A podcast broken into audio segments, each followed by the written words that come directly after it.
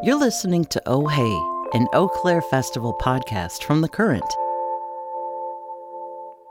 No, the camouflage lineup didn't help Eaux Claires 4 sell tickets. Wandering the festival grounds on Friday, you might notice smaller clumps of crowd than ever before. You'd be able to walk through the main field without dodging too many people, and when night falls, you'd look around and wonder where everyone went. The answer? Many left after Big Red Machine. But let's be real, this is a good thing.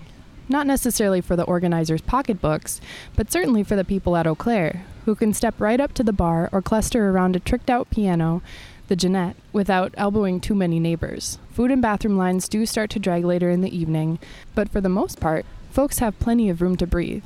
Crossing paths with those exploring the woods, you might notice that everyone at the fest actually looks relaxed. In the woods, they've found monkey bars, light up balloons, Adirondack chairs, and or a secret ninth stage, the Hunter's Blind, a quasi-rave zone where Mini Blanco, Astronautilus, Purple Orange Beach, which is a new POS project, and many more DJs got speakers thumping. In the field, art installations and a stage in the round offer fresh ways to enjoy music. The lineup has never been the point. Wonder is the point, and that's why a few artists are slotted to play Music Box Village, a twisty house where the stairs are drums, the balusters are guitar strings, etc. Every element is mic'd and loopable.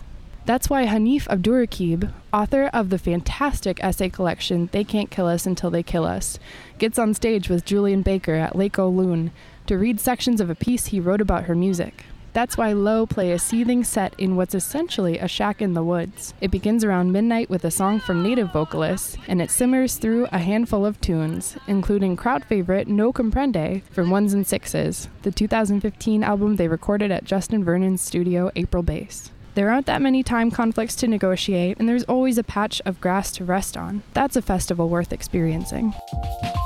Stay tuned for more episodes of Oh Hey, an Eaux Claires Festival podcast from The Current.